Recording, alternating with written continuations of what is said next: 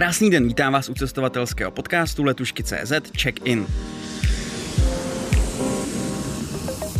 Miluje hudbu, módu a cestování. Stojí za populárními instagramovými a youtubeovými účty Highbeast Guru, kde hodnotí oblečení nebo třeba dává tipy na zahraniční outlety i na to, co určitě nekupovat. Když zrovna není pandemie a lockdown, tak ho můžete potkat jako dý džej v předních hudebních klubech v Praze, ale i v zahraničí. A nově i na internetu s jeho vlastní originální tvorbou. Mým hostem je Pavel Mareš mladší, á ká á. Paflik. Ahoj. Ahoj, ahoj, zdravím všechny. To je podcast Check-in. Od mikrofonu zdraví Jan Siruček. Je to tak, že právě zavřený kluby a změna uh, tvýho, řekněme, jako lifestyle nočního života tě víc motivovaly k tomu cestovat? Takhle zavřený kluby a celková ta změna toho lifestyle mě spíš motivovalo k té vlastní tvorbě muziky. Cestování, to jsem si našel čas i během toho DJingu, někdy jsem to spojil, ale tady vlastně ten lockdown mě donutil k tomu, že jsem místo toho, že jsem hrál cizí tracky, tak teďka dělám svoje. Ale to cestování tam bylo vždycky, teďka samozřejmě na ně mám trochu víc času, ale zase kvůli pandemii je to trochu obtížnější, takže... No i tak jsi strašně aktivní jako na, na, na poli té vlastní tvorby i cestování. My tady ten podcast točíme kousek v druhý půlce května. Kde jsi všude už letos stihnul bejt? Tak letos jsem stihnul bejt, takhle to řeknu, mám takový jako zvláštní předsevzetí a vždycky si říkám, že bych chtěl cestovat do zemí, kde jsem ještě nikdy nebyl předtím. No a teďka samozřejmě, že s covidem je to trochu těžší, tak se nabízí většinou jenom Evropa. Takže se snažím udělat jako něco, co jsem, kde jsem ještě nebyl, a letos jsem byl v nových zemích, tyjo, Bosna, uh, byl jsem v Montenegro, Černá hora, Srbsko, Rumunsko, Kosovo a potom teda Emiráty, to není Evropa, a Ukrajina. Wow, tak to je skoro dvě země za, za měsíc, nebo jedna země celá tři. No asi, asi tak, tak jsem to trochu nahnat, aby jsem si mohl dát víš jako obraz. Ne, prostě snažím se, když je to dá, když je volný čas a když jsou na to nějaký prostředky, tak vždycky hledám, kam můžu vyrazit. A vyrazíš. A vyrazím, přesně tak. Já jsem koukal, že naposled, pokud se nepletu, tak jsi byl na Ukrajině, v Černobylu, kde jsi psal na Instagram, že jsi tam byl nabít uh, energii svojí tvůrčí, což věřím, že v Černobylu je té energie hodně. Uh, jak tě to napadlo zrovna takovýhle místo, který mě třeba jako nikdy nenapadlo, jako jet tam pro inspiraci? Bylo to tak, že to bylo na tím bucket listu, nebo jsi řekl, tyjo, jsou levní letenky do Kyjeva, tak se půjdu podívat tam, kde jsem ještě nikdy nebyl? Hele, s tím Černobylem to bylo asi tak, že já jsem třeba, asi jako většina z vás nebo z nás, uh, sledoval ten há bé ó seriál Černobyl, kde jsem se poprvé nějak trochu dozvěděl víc, než jsme se učili ve škole, a tam jsem zjistil, že to nebylo úplně tak, jak jsme si mysleli, že to bylo. Začalo mě to trochu víc zajímat, ale jako furt jsem se bál, protože jsem, že nikdo neví, jedno, jeden člověk ti řekne, tam je to fakt hodně vysoká radioaktivita, tam prostě nemůžeš, to tě poznamená, nevím, budeš neplodnej to. A další člověk řekne, já jsem tam byl, to je úplně v pohodě. A furt jsem jako tak nevěděl, zjistil jsem si informace, no a pak shodou okolností se stalo to, že moje přítelkyně vyrazila s rodinou do Dubaje, nebo plánovali do Dubaje, a říkám si, hele, tak ten týden tady přece nebudu sám v Praze a závidět, že je v Dubaji a já ne. Uh, tak jsem se prostě právě díval a pra- potom jsem našel shodou okolností na Letušce, že letenky do Kyjeva prostě za dobrou cenu, a říkal jsem si, OK, tak pojďme to udělat, a vyrazil jsem na Ukrajinu a fakt jediná věc, kterou jsem naplánoval, byl právě ten Černobyl. Hmm. A byl to strašně zajímavý zážitek, ale potom i celý zbytek prostě Kyjev a celá Ukrajina mě úplně jako nadchly, takže byla to taková kombinace všeho, bylo to jakože levné letenky, zároveň ten bucket list a zároveň nový místo, takže všechno se tam zkombinovalo. Jak to jako vlastně vypadá v Černobylu tolik desítek let potom? Jak to na tebe působilo? Tak v tom Černobylu hrozně zajímavý třeba bylo to, že já jsem se tam teda trochu připlatil, aby jsem měl ten vlastní měřič tý jako radioaktivity, mm. protože normálně ho mám ten průvodce. A byl jsem překvapený tím, že fakt třeba hned vedle toho reaktoru, vlastně vedle sarkofágu, ta radioaktivita je třeba, jakoby, nevím, trošičku samozřejmě zvýšená, ale není to nic extrémního. Takže to, to bylo moje velký první překvapení. Druhý bylo teda, já jsem samozřejmě tam jel prostě jakoby s uh, výpravou, no prostě normálně prostě nějaký Černobyl tour guide, tohle a jsou i lidi, jsem se tam taky dozvěděl, který prostě tam chodí jako na černo, že nějak ty prostě, tam jsou armádní checkpointy, že tam tě kontrolují všude s pasem a všechno, a jsou prostě lidi, kteří tam jako dobrodružství a fakt tam chodí jako na černo a prostě tam jakože spí a tak, a to jsem si říkal, že to už je jako asi docela extrém, zvlášť když nevíš jako kde tam zrovna seš, tam totiž jsou určitě takový, oni tomu říkají hotspoty. a tam prostě ta radioaktivita je prostě obrovská, ale ty nevíš, protože to třeba prostě jdeš a najednou z ničeho nic tam ti ukazuje tu hodnotu dvacet a pak jdeš o pár metrů dál a je to nula celá šest. Hmm. Takže jsem si říkal, tohle bych asi úplně nedal a dal jsem si tady tu turistickou verzi a bylo to skvělé v tom, že jsme fakt jako vyrazili ráno, měli jsme malý autobus, já jsem si hodně zeštěval, kterou jakoby tu tour vzít, aby to nebylo úplně takový, jako, že prostě jdeš na tu výpravu s těma padesáti turistama. Byli jsme skupinka tam prostě osmi lidí a bylo taková jako dobrá mezinárodní grupa, celého světa tam byli lidi a bylo to fakt jako strašně zajímavý, no. Bylo to, to Pripyat prostě úplně jako největší vlastně ghost town na světě.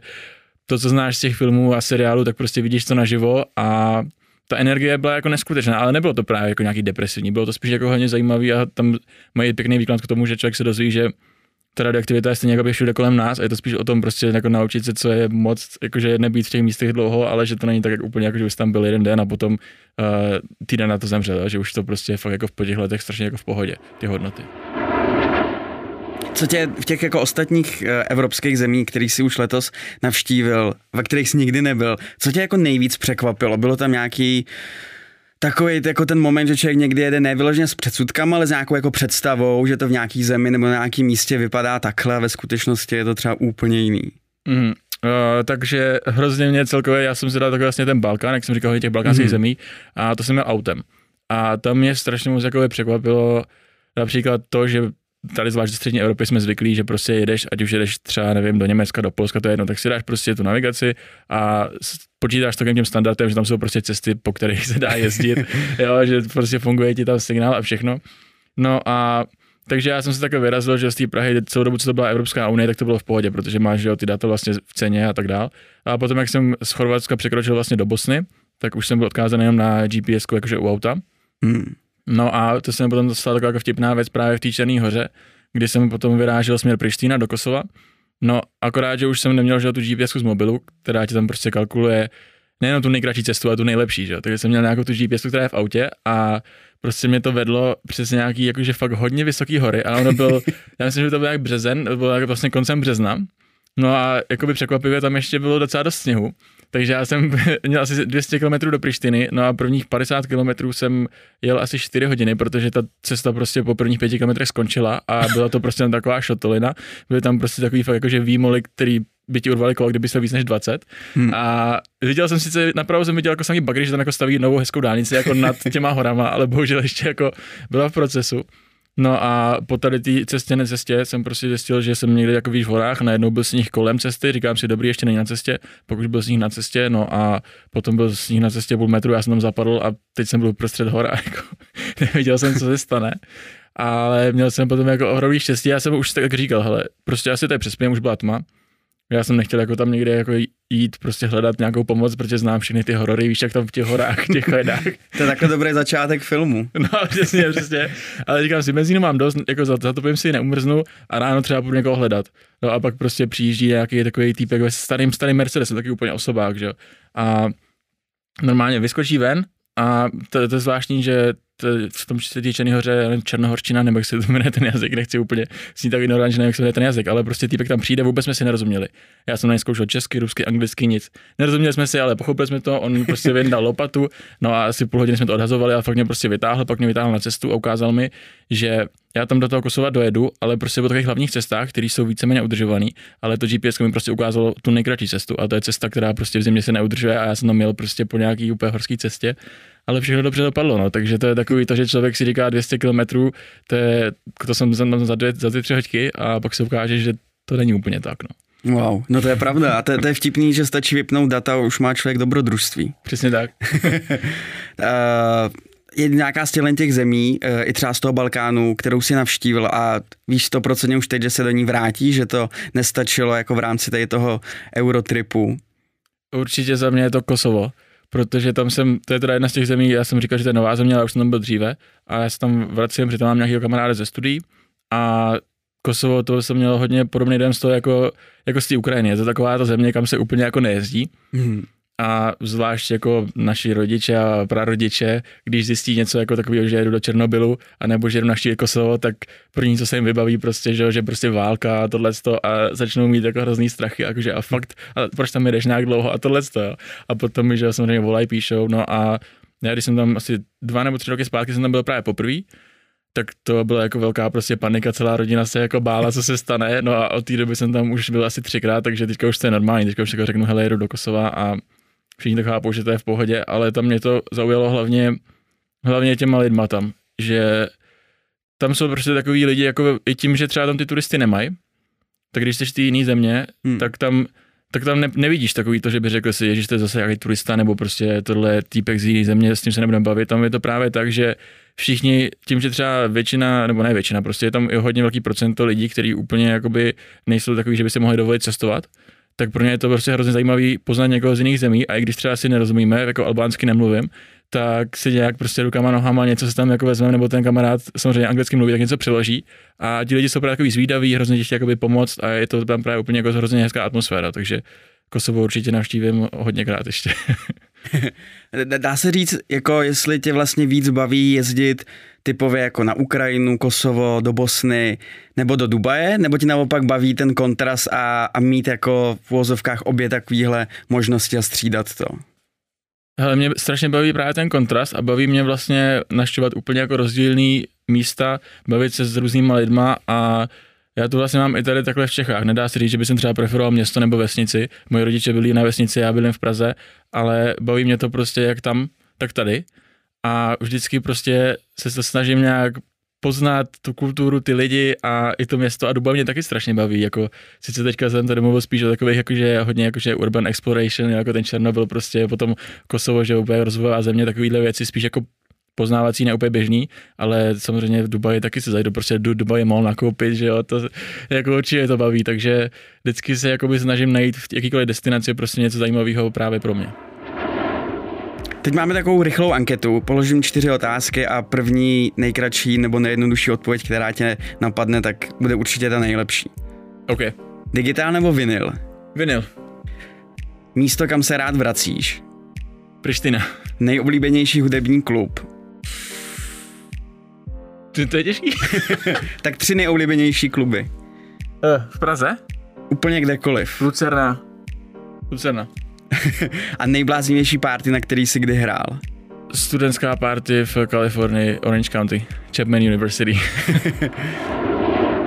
Jak se dostal hrát na, na takovouhle party? Nebo co to bylo za večírek, když tě tak zaujal, že je to ten nej, nejbláznivější, na který jsi kdy hrál? To bylo tak, že já jsem potkal jednoho kamaráda, to už už víc než jedno slovo, nebo musím... No jasně, jo, jo, jo. To byl takový oslý můstek. Jo, jo. Uh, to jsem uh, potkal shodou okolností tady na DJingu v Praze, uh-huh. týpky z Kalifornie, kteří si jedou jakoby svůj biznis pěstování konopí, což je samozřejmě legální už v Kalifornii, takže to můžeme i říct. Jasně, měl doporučitý výlet. Přesně, doporučitý výlet, a oni právě pořádají jakoby každý rok takovou speciální halloweenskou party.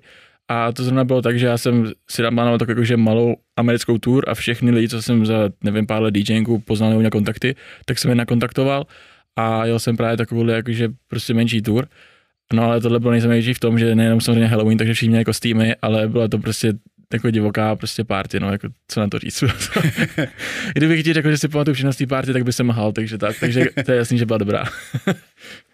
Je, když ty jako vidíš party skrz jako, jako jiný úhel pohledu, jako D J, ne jako jenom člověk, co prostě jde někam na party. V čem se jako liší třeba ten noční život z hlediska jako toho fungování oproti jako Praze a Jižní Kalifornii? Je v tom jako nějaký vlastně rozdíl, nebo je to všude de facto stejný?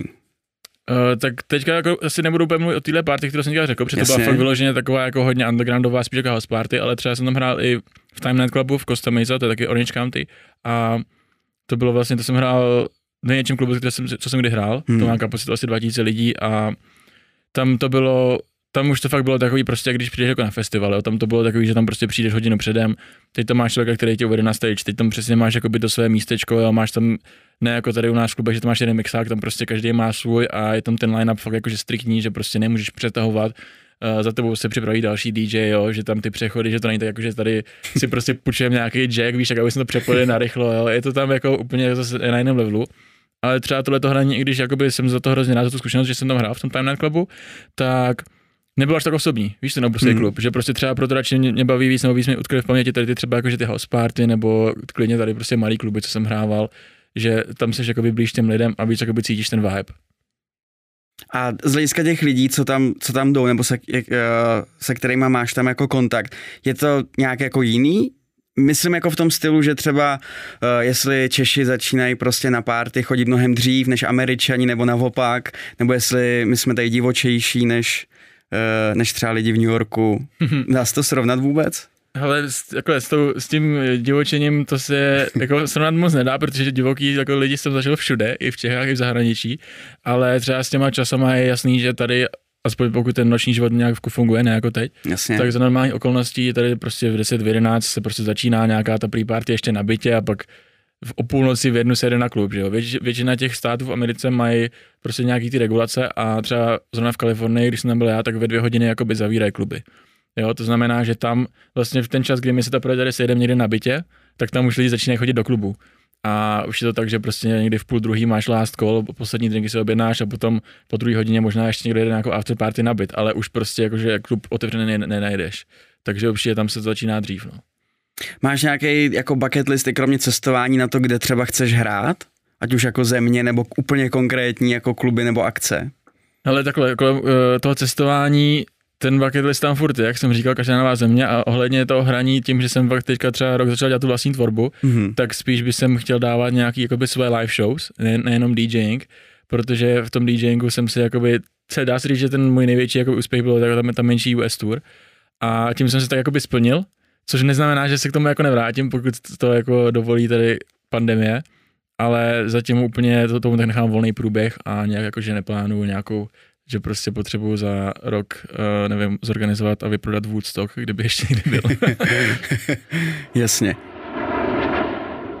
Co se týče toho bucket listu v cestování, abychom se podívali i na jako druhou stránku toho listu doslova, tak uh, co máš zatím naplánováno do konce roku? Nebo seš naopak ten typ, co zase tak neplánuje, co jim jako ví, že chce navštívit co nejvíc zemí a uvidím, co se stane zítra?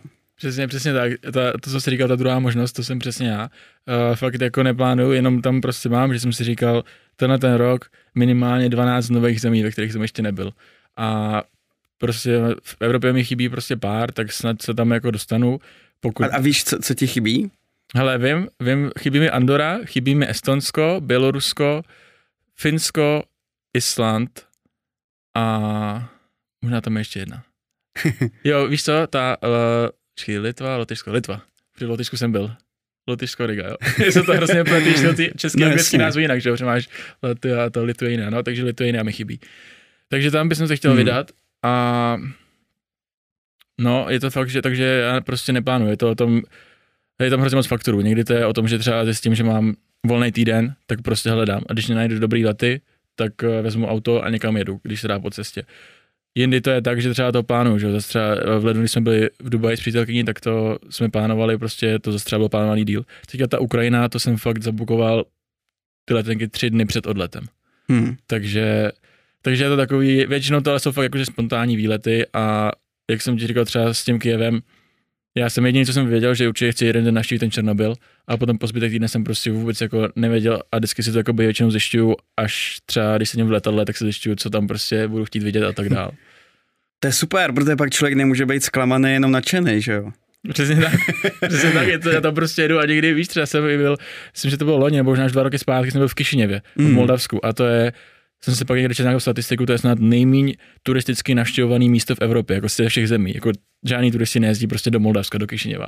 A taky jsem tam prostě letěl jenom s tím, že tam jsem ještě nebyl a bylo to úžasný, jo, bylo to takové jako hodně podobné té Ukrajině, trochu jako samozřejmě menší měřítko, ale bylo to taky skvělý, výborný jako vinný sklepy, obrovský, jako tam prostě takový jeskyně, snad největší na světě, taky komplex, úplně městečko pod městem, fakt zajímavý, takže všude si jako něco najdu, no.